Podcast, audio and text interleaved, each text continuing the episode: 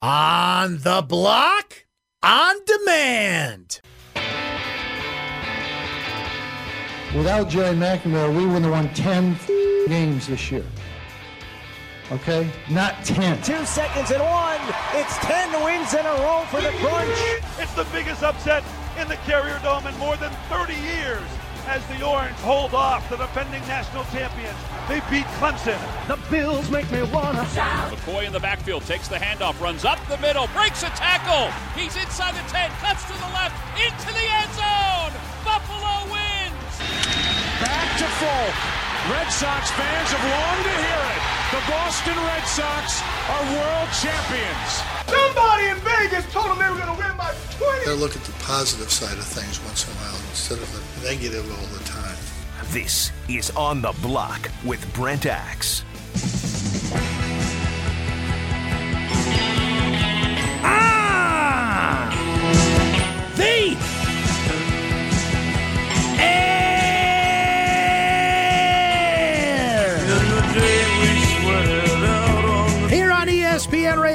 97.7, 100.1. ESPN Radio, Utica, Rome. What's up, Mohawk Valley? Great to have you on board today. You can listen on the ESPN app, a great way to stay in touch no matter where you go and what you do. The ESPN app lets us go with you, except the bathroom. That's kind of gross. 437 7644 is the phone number to get in touch. Brent Axe Media, Brent Axe Media on Twitter, where the show never stops. You know, it's almost summertime, and Enchanted Forest is where the fun never stops. Not that the fun never stops on the, uh, the Twitter, but where the show never stops is Brent Axe Media. You can also use the on the block text line to get in touch with the program, fire off some hot takes. That's hot. Get your face in your phone. You might as well text us off a sports take or two anyway, right? 288 0644 is the on the block text line. We have but one guest on this program today, and that is uh, one Rick Beardsley, four time All American, one hell of an American, head coach, CBA, lacrosse. Yeah, go Ludden. Lot to do. Lot to do on that front with Syracuse lacrosse, with the NCAA tournament coming, and will they be a part of that? And Rick uh, is always an entertaining uh, character on this program, and he's the only guest on this show that requests his own theme music when he comes on. And I, I happen to know what that theme music is, and that theme music is, let's just say, a very interesting choice today. So we will talk to Rick at the top of the five o'clock hour. Listen, if anything, just to find out what Rick wanted for his introductory theme music for today. It's interesting. So, we will get into that. We've got hot takes to come. We've got Kentucky Derby preview. It is uh, May the 4th be with you day. So, uh, May the 4th be with you. Today, I will give you my definitive top five Star Wars movies ranking today. Number one. Fire up the voice guy. There are enough of these movies out there that we can really pare it down here and make some hard choices from the definitive expert. You will get the top five Star Wars movies. Later in the program, LeBron James is pretty darn good at basketball. I don't think I've ever seen an athlete own another team like LeBron James owns the Toronto Raptors. I, I'm certainly going to forget some others in this conversation that you will remind me of but it's pretty darn close. Some fun comments from Dino Babers on Zaire Franklin and his NFL future, and so much more. Uh, long live the Sky Chiefs is also something we'll discuss today. If you heard our discussion on that yesterday, it's taken on a whole new level. And I just love how the Washington Nationals have embraced the name of a team that has not been in existence since 2006. But why let that stop you? Nostalgia is big these days. I do want to talk some Syracuse lacrosse right off the top in a moment here, but breaking news out there, ladies and gentlemen. The Mets have designated Matt Harvey for assignment after he refused to go to the minors. Mets general manager Sandy Alderson has just announced this news. Lots of reports coming in. My Twitter feed is just overwhelmed right now with this. Several different baseball reporters, Mets reporters saying that Sandy Alderson said that the New York Mets asked Matt Harvey today to go to the minors. Harvey refused, so the Mets are designating Matt Harvey for assignment tomorrow. And this is something I wanted to discuss on the show today in one capacity anyway. And now you add this to the mix because this is a stunning fall from grace. This is a stunning fall from, you know, the Dark Knight and Matt Harvey when Matt Harvey was on. And Matt Harvey was, you know, and injuries are a factor here and other things crept in here. But Matt Harvey is like a hurricane. He comes in, he dominates, he gets the Dark Knight nickname, he becomes one of the most popular athletes in New York City, which is hard to do for a New York Mets franchise who, you know, put aside some recent success, has mostly been a model of mediocrity, right? He not only rises to fame because of how good he was, how dominant of a pitcher he was, and when you are a dominant baseball player in New York City, you are on as high a level as sports celebrity as you can get, right? There are noted exceptions to that rule. We can rank them. That'd be a good top five list right there. What is the highest rate of sports celebrity you can have in like a certain city, like a baseball player in New York, a great hockey player in Toronto? If you are a great basketball player in a city like Chicago, like Michael Jordan was, or you know, think about when you're an NBA star, particularly for the LA Lakers in LA. If you are on a you know Grant Hill like level at Duke so file that away. We'll do that uh, for a different topic for a different day. But when Matt Harvey was at his peak with the New York Mets, it, it was hard to rank anybody above him in that city. And that's really hard. How can I put this the right way? Given the level of celebrity that Derek Jeter reached in that town, and I think that's just a whole different level, it's a whole different discussion. Harvey never came close to that. But Matt Harvey carved out his own niche there. So as you saw yesterday, Matt Harvey was awful. Got rocked, gave up five runs. The Mets lost 11 0 to the Braves, not just because of Matt Harvey, but Matt Harvey has become kind of the example of look, the Mets started the season 11 and 1 and have fallen big time since then, and he has been the central figure in this. There are those, I was reading a column today, I still have it open here that I wanted to cite even before we got this news that he's been designated for assignment. So there was a really good column in the New York Daily News today. By the way, the uh, back page, the sports page of the New York Daily News today is the Penguin. And it's Matt Harvey. Here's the here's the headline in the New York Daily News. Pissed Harvey goes from Dark Knight to the Pen Gwyn. Get it? to the pen. You gotta love the New York Daily News, right? I mean, no, no, that, okay, that's a good one. That's a good one. I like that one. Don't give me the loser horn on that one. That was that was a good one. Dumb. Oh, come on, coach. No, that's funny. That's a funny one. Uh, Matt Harvey doesn't take news well, as Mickey Callaway says former Met ace is headed to the bullpen in hopes of returning to the rotation soon. Fantastic. So, Here's uh, that column from Bill Harper. And now that the Mets have designated him for assignment, this has come to fruition. But it was kind of startling to read given the level that he had reached, not only as a baseball player, but a celebrity in that city. So the column goes this way. And again, it's John Harper who wrote this in the Daily News. Quote, let's be honest, the only reason Matt Harvey is still a New York Met is that Jeff Wilpon can't bear the thought of releasing the former star pitcher and then seeing him come back to life across town as a Yankee. What else could it be at this point?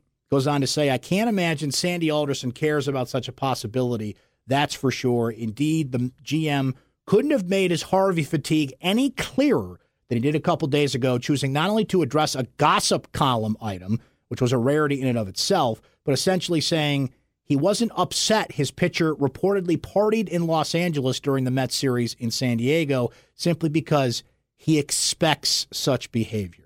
And that's it. Matt Harvey has gained as much of a reputation for off the field antics, for being a party boy, for being a playboy, than he is for being a dominant starting pitcher. Now, if you are producing and you are winning and you are putting up numbers and Again, Derek Jeter's not a fair comparison, but you're the best player at your position in the sport for a long time. You can do those sorts of things and give away baskets to young ladies who leave in the morning, and you're still Derek Jeter, right?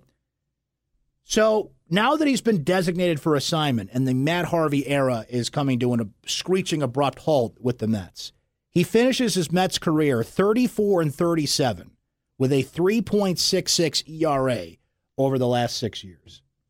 So we'll continue to follow this story, just breaking as, you know, within the last 10 minutes here.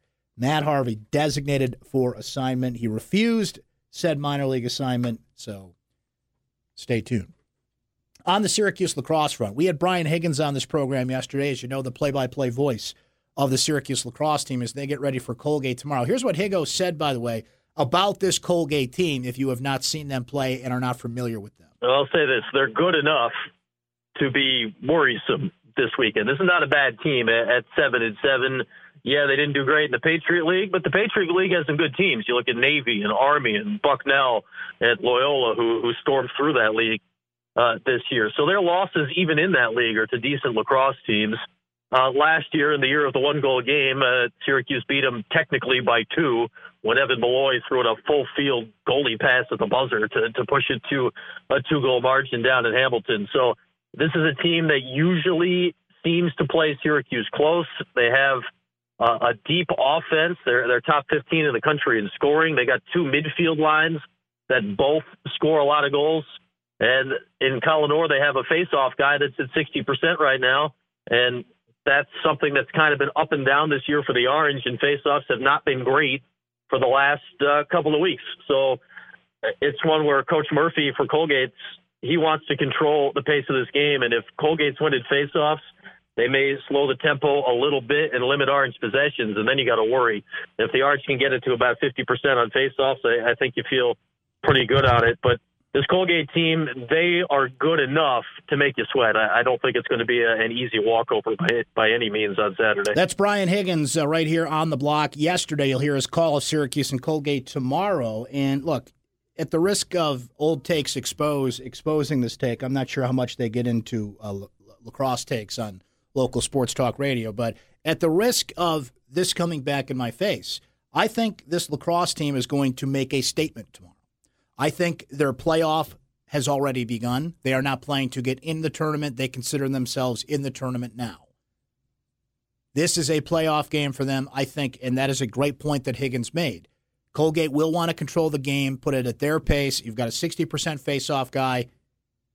That's what controls games these days. But Colgate is not going to come in here and control this game. I think this is a Syracuse team that has heard some buzz in the community frankly, on this radio program and other places for people that are calling for change, pointing at them and saying certain things. Now, they know they can't host a lacrosse game at the Carrier Dome on graduation day, as has been something you can write in your calendar in recent years. They're going to have to play on the road more than likely when it comes to this tournament. But I think they are motivated to win for their coach. I think they are going to control the faceoffs. Now, the one thing that has to come through, and I'm taking a leap of faith that it will, because I think this team will score. I think, you know, Tucker Dordevic and Stephen Rehfuss and the players that need to step up will do this. I think they are a pissed off, determined lacrosse team that will take care of business where they need to. The one question mark that I have is in goal.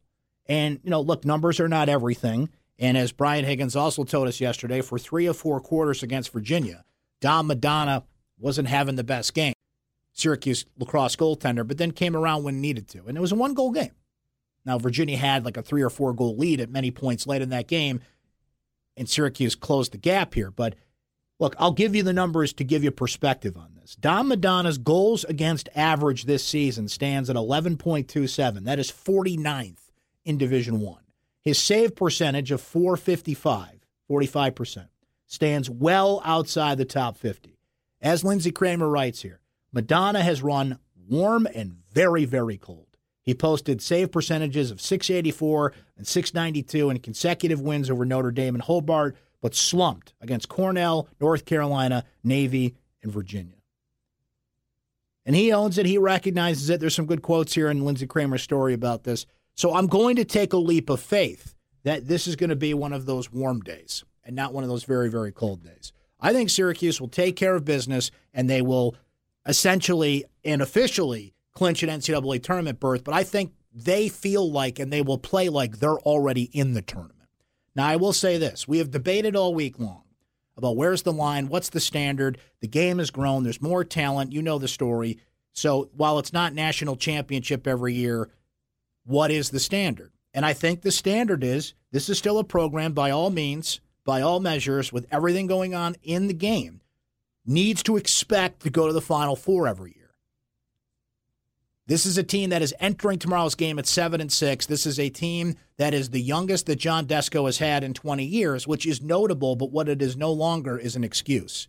This is the time of year when you are no longer the youngest team in 20 years, or freshmen become sophomores, and every cliche that I want to apply here. This is when you've got to prove your worth and step up and take ownership of it. It's this time of the year when players make their mark. And I think they're going to do that tomorrow. And I think they're going to at least get this team in the tournament and see where they go from there. Now, to go back to back years. Now, this if they do not make the final four this year, that's five years without a final four. I don't care how much more parity there is in the game, how much more talent there is in the game. I don't care what you put in front of me. That is unacceptable by Syracuse lacrosse standards. So I think I have to label it a disappointing season if they don't get there. And I don't think that's just my sports talk radio standard, that's theirs. Now, this is a different team than last year's team that didn't get in because that team was number one in the country most of the year, won a ton of one goal games, proved they, they were clutch, and should have beat Towson. And I'm not taking anything away from Towson in the way that they beat Syracuse last year, but that's a different disappointing season than this would be. It's disappointing this year because of a kind of macro standard. Last year, that team just should have been there. This team, I don't look at and say, boy, that's a Final Four team. But if they don't get there, that's the standard that they have set.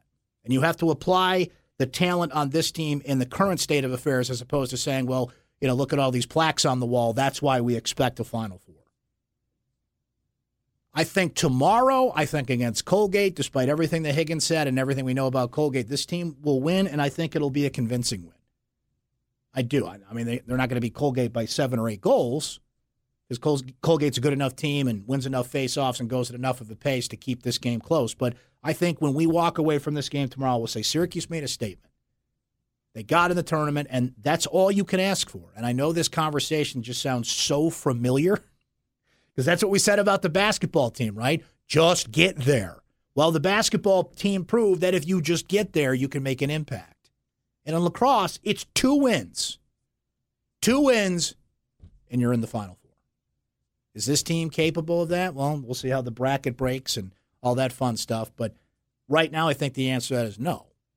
Last year, I was talking as if, you know, and you never can assume things in sports. That's where you get into trouble. But I thought I was making plans to go to the Final Four. I, that because that team was that good. So if they don't get there this year, it's a disappointment, but in a different way. But I think that's still the standard. I, I feel comfortable with that. I feel comfortable saying, yes, I know the game has grown and everything that we've discussed. But if you don't make the Final Four, you mark it down as a disappointing season in Syracuse, New York. So we'll see how this team handles it, that first step. The playoffs start tomorrow. The NCAA tournament starts tomorrow. If they handle it that way and do the things I said and a couple other things that we've said through the week, they'll be fine. And on that note, we'll take a break. So we'll follow this Matt Harvey news. He has been designated for assignment. What a fall from the Dark Knight standards that he was at like 10 minutes ago, it seems like. Hot takes, Rick Beardsley later in the show. We'll go over a whole bunch of different things, but I am loving the revival of the Syracuse Sky Chiefs because they never really went away. The Nationals are having a lot of fun with this, and I, I, hope this becomes a thing. We'll discuss it next. You're on the block, ESPN Radio. This is On the Block with Brent Axe. Welcome back. You're on the block, ESPN Radio. Just a reminder that if you miss any of our radio programs, well, how dare you? Who do you think you are? Or there's the other option. You can subscribe to our podcast iTunes, Google Play, subscribe, ESPN Syracuse, and we will send you uh, condensed podcast versions of all of our programs. This show, The Daniel Baldwin Show, Orange Nation, coming at you in your uh, smart device. Make it smarter by subscribing to the ESPN Syracuse podcast. All right, do it, baby. And just a reminder that we are going to start our sale on Monday. Monday, Monday, Monday. Yankees, Mets, Sunday night baseball. Sunday, June the 10th is the exact date of that. Just $115 get you tickets to the game. We will bus you to and from Citi Field, courtesy of Frank's Tours. You get Cam's Pizza on the way to the game, little road trip, Yankees, Mets, Sunday night baseball. Go to ESPNSyracuse.com to get your tickets starting Monday. Your chance to be there for a Subway Series Sunday night game of the week. If you say A Rod, tell them we said hi. Just $115, and it goes on sale Monday on ESPNSyracuse.com. With that fancy open, let's do some hot takes. We've got a hot one for you. Oh, you're hot. Why, thank you. So are you. And I'm not afraid to cry. So hot. So hot it hurts. Man, it's hot. How hot is it? It's so hot, I poured McDonald's coffee in my lap to cool off. it's time for hot takes on the block. So we're just kind of circling back to this uh, in case you haven't heard. Big, big baseball news out there, especially for you Met fans. Uh, the New York Mets will designate right-hander Matt Harvey for assignment, almost certainly ending a memorable but uh, short career in the in Queens. Uh, the club requested that Harvey agree to a minor league assignment. He declined, leading to the designated for assignment decision. Now, just as a reminder, when a player's contract is designated for assignment, often abbreviated DFA, that player is immediately removed from his club's 40 man roster and 25 man roster if he was on that as well. Within seven days of the transaction, the player must either be traded, released, or placed on outright waivers. General manager Sandy Alderson appeared somewhat emotional in discussing the end of Harvey's Mets career, according to MLB.com, calling it, quote, the end of an era, saying, and I quote, he was appreciated for what he brought to the New York Mets. My guess is that there are people out there who are willing to take a shot on Matt Harvey. Mets manager Mickey Callaway, who remember was brought in because he is a pitching guru, said, and I quote, we feel like we failed Matt Harvey before Friday night series opener against the Rockies at Citi Field. So Matt Harvey's done in New York, and I agree with what Sandy Alderson said there. Someone will take a shot at him, but again, what are you taking a shot on? A fifth starter, a bullpen guy? I mean, Matt Harvey is cooked. You watch him pitch yesterday, and it could be mental.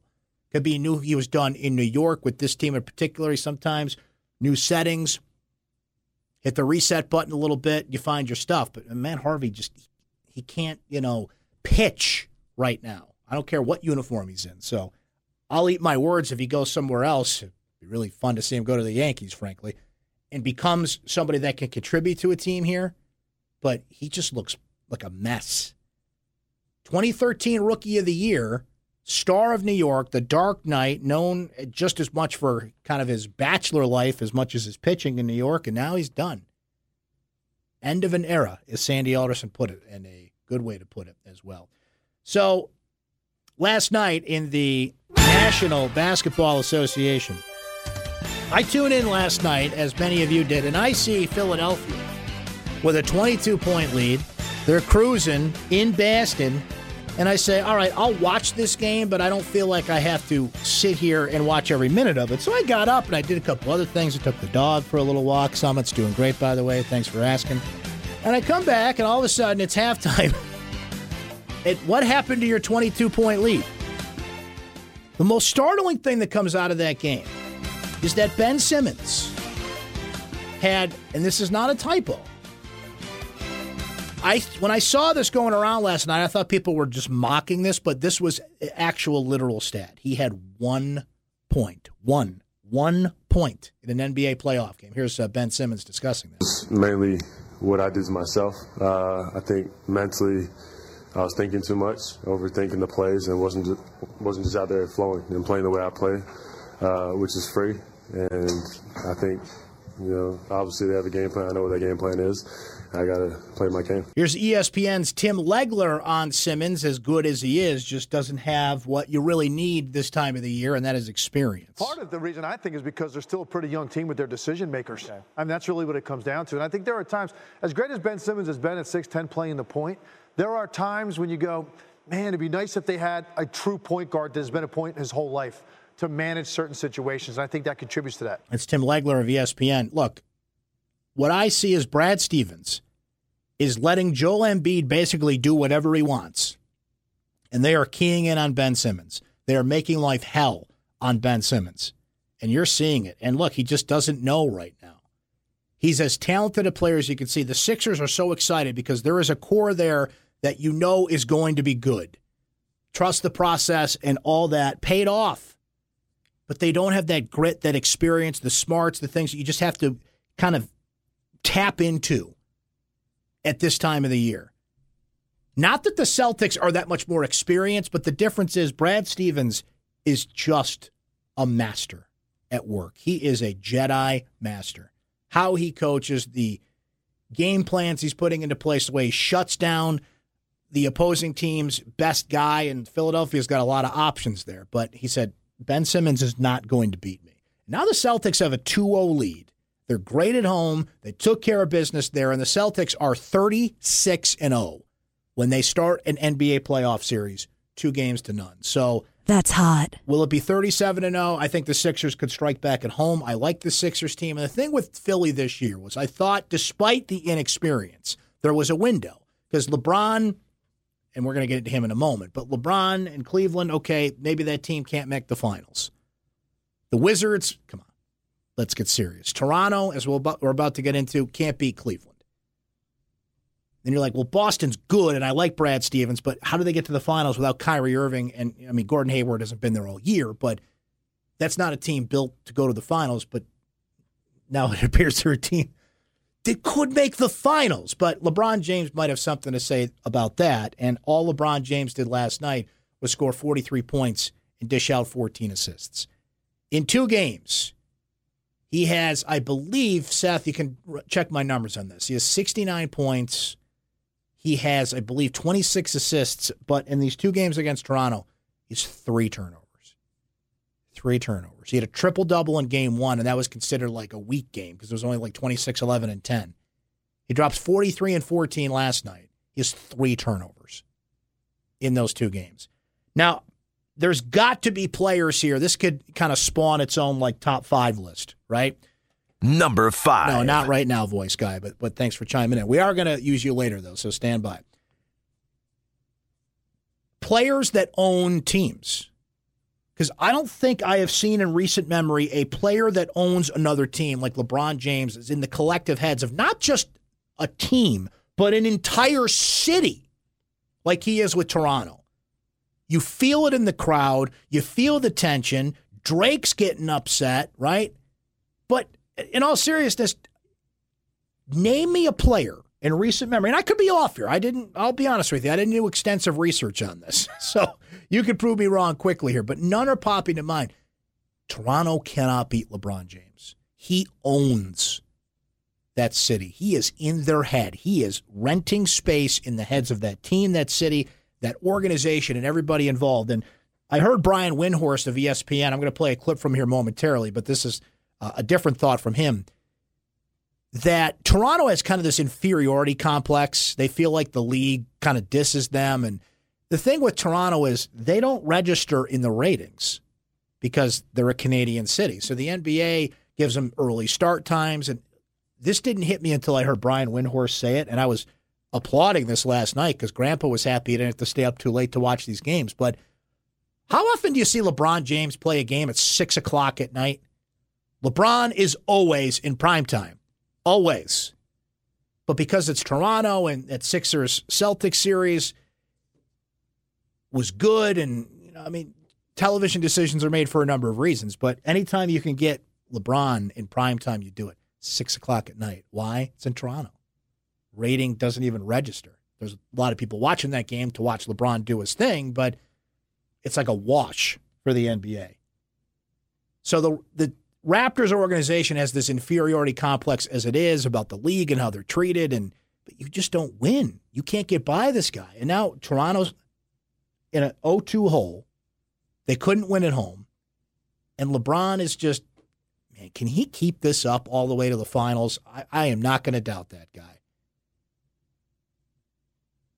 But he is single handedly crushing the soul of an entire franchise, let alone an entire city. That's hot. I don't think I've seen anything like it, but someone will remind me of something I'm missing, and, and please do because I want to compare that to how LeBron owns Toronto. It is it is incredible to watch. We brought this up a little bit on the show yesterday. Uh, David Fizdale, take that for data, has been named the new head coach of your New York Knicks, a four year deal. Of course, he coached the Memphis Grizzlies to the Western Conference playoffs in his one full season as coach and was the primary target for the Knicks from the start of this coaching process. And when we went through the names, there was a whole lot of retreads there, just a whole lot of names you've heard before that have coached before, maybe a couple up and coming assistants. Fizdale was a guy that made sense to me for New York because Fizdale brings a presence, he brings a culture. I think he was booted out of Memphis a little too early, but what it represents and what he will not run into in New York, unless he can't get along with Porzingis, is how much the inmates run the asylum. He was booted out of Memphis basically because you know of a player situation, and they they picked the the contract and the presence of a player over their head coach. And Memphis had an awful start, and you know someone had to go to the guillotine, so they put him on it. But that's a guy I felt like deserved a second chance. With the Knicks, what they need, I mean, the Knicks need a lot of things here that I could go over for the rest of the show, but what they really need is a presence. Because when they hired Jeff Hornacek a couple years ago, like Jeff Hornacek, like he's just a guy. And the list of names they went through, it's like okay, they've coached before, you know, David Blatt and Mark Jackson, and I'd like to see Juwan Howard get a shot as a head coach. But do you want to take a shot on him? I mean, after the whole Phil Jackson debacle, I mean, half the problem with the Knicks is you need someone who coaches that team that brings a presence. Like this is New York. We are the Knicks. Look at this year. Knicks, Bulls, Lakers, Clippers, not in the postseason. The major market teams out. Fizdale to me is like a, a combination of a great coach who thinks in the modern way. Take that for data. He needs some help from his front office to be given a team that he can coach. But, you know, even though Jeff Van Gundy, you know, looks like your local accountant, that guy brought a presence and a swagger to the sideline. I don't think Jeff Hornacek knows the definition of the word swagger if you looked it up in the dictionary and you put it up in front of him. Kids, a dictionary is a book where people used to look up words to define what they are. They didn't just Google the definition of words. It was an actual book where people forget it. It's not just a website. It was the thing. People of a certain age know what I'm talking about. Seth, do you know what a dictionary is? Are you aware of? It's like a thing? thesaurus, right? Thanks for chiming in, Seth. Seth Goldberg, ladies and gentlemen. So I think that's a good hire by the Knicks, but because it's New York, I also uh, anticipate a story about a year and a half from now that David Fizdale has been fired as the new head coach of the New York Knickerbockers. Speaking of New York, big baseball news there. Seth will update you on that. Coming up, Rick Beardsley's coming up. We'll talk some lax. We've got a lot more to get into. Kentucky Derby's happening this weekend. Not that you should rely on me for keen Kentucky Derby insight, but we'll look at that. Some interesting comments Dino Babers made about Zaire Franklin today. I think you'll enjoy that and so much more. Hang in there. Thank you. Bye bye.